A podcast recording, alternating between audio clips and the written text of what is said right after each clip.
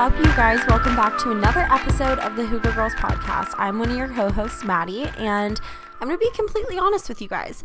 I recorded this entire episode and on a completely different topic, and I just, I really wasn't vibing with it. I seemed very somber. I didn't seem passionate about what I was talking about. And so part of me was like, okay, maybe I just won't upload a podcast this week. It's fine. Um, Emma's had a lot going on. She's been going through recruitment for her sorority. She's been a Pi Chi, which is like someone who is essentially leading all the potential new members through the recruitment process. She just moved back into her apartment um, at the University of South Carolina. She's had a lot going on. It's so easy to make excuses where I'm like, oh, Emma can't do it this week. So, like, I'm not going to do it this week. And after recording that episode, I felt really defeated. And I was like, I just, I don't know. I don't know what to do an episode on. I don't know what to talk about, whatever. And so I started scrolling through Instagram, and this there's there is this Instagram account called We the Urban that just posts um, different like quote type things each day. So it's like beautiful reminders or kind reminders of how to be more self disciplined and XYZ, so many different things. And I just started reading through them and it got me thinking. I was like, you know what? I'm going to re record this episode and I'm going to talk about something completely different. I'm going to talk about the I don't know period of life because I feel like that's the period of life that we are all in. We're transitioning out of this loneliness epidemic. And that sounds weird, right? Because the COVID 19 pandemic is still going on and everything is still very much present. Um, but we're kind of transitioning out of this quote unquote loneliness epidemic. We've been alone, or we've been with our family, or we've been quarantining, or putting ourselves into a new normal for months, really since February, March. And for me, school's starting, and that means constant interaction with people that I haven't seen in months. It means going into a classroom. The thought of that kind of gives me a little bit of anxiety. It means having to say no to people when they invite you to situations that make you uncomfortable. And that's kind of what I made the last episode about that I'm actually going to just scratch altogether. I was going to talk about all uh, I cannot speak today.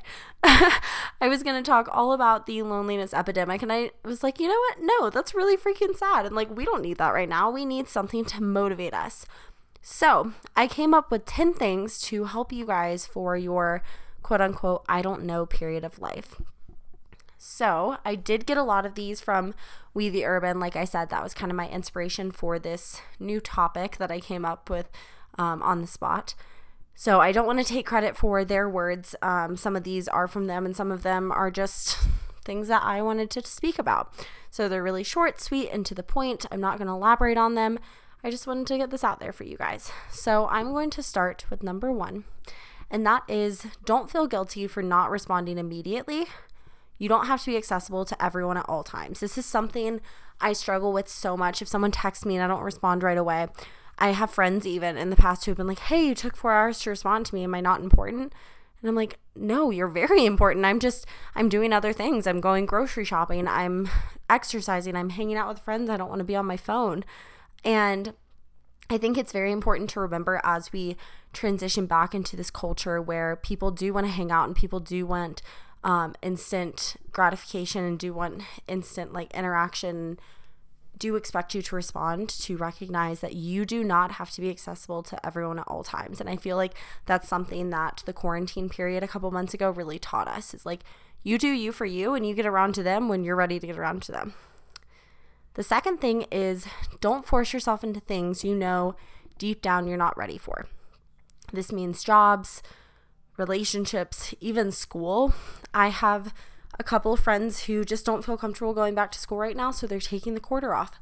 That's totally fine. I've also had friends who are in relationships because they're scared of being alone because they're not ready to tackle that. That's not okay. Like you you shouldn't force yourself into things that you know you're not ready for, whether that be school or relationship or in my case a job. I was so ready to have a job, you guys. I was so tired of sitting in my apartment and every day doing the same thing of waking up and listening to a podcast and exercising and not doing jack squat, honestly, that I was like I'm going to force myself to get a job. I don't care what it is. And I ended up so miserably unhappy because I forced myself into something I wasn't ready for.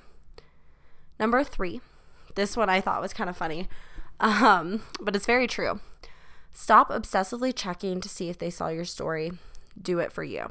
I feel like in this world of everyone on social media and everyone almost competing with each other for whether it be who's hustling more or who's relaxing more or who has the best friend group or who's doing more with their life during quarantine or who has been properly social distancing or what like there's so many dumb things that social media has created and I feel like it's so easy to get into the cycle of posting something and being like, "Oh, did this specific person see it?" Whether that be someone that you're interested in romantically and you're like, "Oh, are they paying attention to me?" or whether that be a passive aggressive like you posting something on your story for someone else to see to be like, haha, look what I did and you didn't, or look who I'm with and you're not. Like, stop posting for other people. This sounds so weird, but post for you. Do it for you. Do whatever you want, not to impress other people or to make other people jealous or any of that. Just do it for you. So stop checking your story obsessively.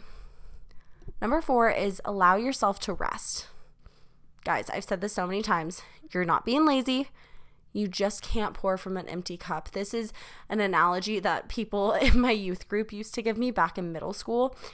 Unless you are completely full, you can't pour. And that can mean a bunch of different things in the terms of my youth group that was religious. I'm just saying that as a general statement. If you are worn down and if you feel as though you're not satisfied with your life in the moment, you're not going to be your best self around other people. And that's the thing is like, I had a friend over the weekend. We went up and it was our same group of friends and we stayed in a house to celebrate one of my best friend's birthdays. And it was a lot of people, not a lot of people for COVID, it was a lot of people. and it was so much fun, but it was almost overwhelming. And one of my friends went and went on a walk, and I went and got a coffee. And no one questioned it because we were just doing what we needed to do for us. Sometimes you need to take time for yourself. Sometimes you need to slow down and you need to rest because if you don't, then and you're running on empty, you're not going to be the best version of yourself around other people. Number 5 is you're not asking for too much.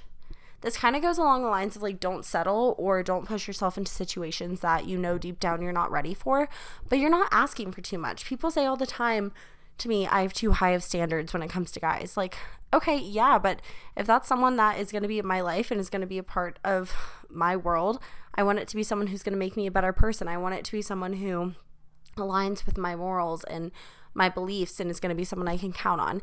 And that's just a very specific example to like my life, but you're not asking for too much. If you want a certain job or if you don't want to go back to school right now and if you want to work, like whatever it is, if people are telling you that's too high of standards or you're asking for too much, you're not.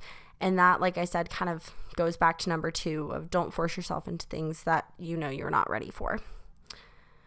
Number six, is treat people with kindness and give others grace. Guys, we're all going through a lot right now. We are literally living through a pandemic. We're living through something that none of us have ever experienced before and probably will never experience ever again. It sounds so dumb, but give yourself grace and give others grace and just be kind. But with that, I'm so guilty of doing this. Don't excuse others for inexcusable actions and don't apologize for things that you cannot control. I am the like apology queen when it comes to things that I should not be apologizing for. Like my one of my best friends says to me all the time, she's like, Madi, stop apologizing. You can't control that. Madi, stop apologizing. Like that had nothing to do with you. I just I want people to be happy. But if you're throwing out apologies left and right, then when you actually are apologetic, it doesn't mean anything, you know? but also don't excuse others for inexcusable actions. I feel like a lot of times I try to treat people with kindness and give others grace, and I try to excuse people for things that are inexcusable, and that's also not okay. Number seven kind of just encompasses everything that I've set up into this point, and that's just keep taking care of yourself. Give yourself that alone time, allow yourself to rest, do things for yourself. Don't force yourself into things. Like it kind of just it encompasses, like I said, everything we've talked about until now.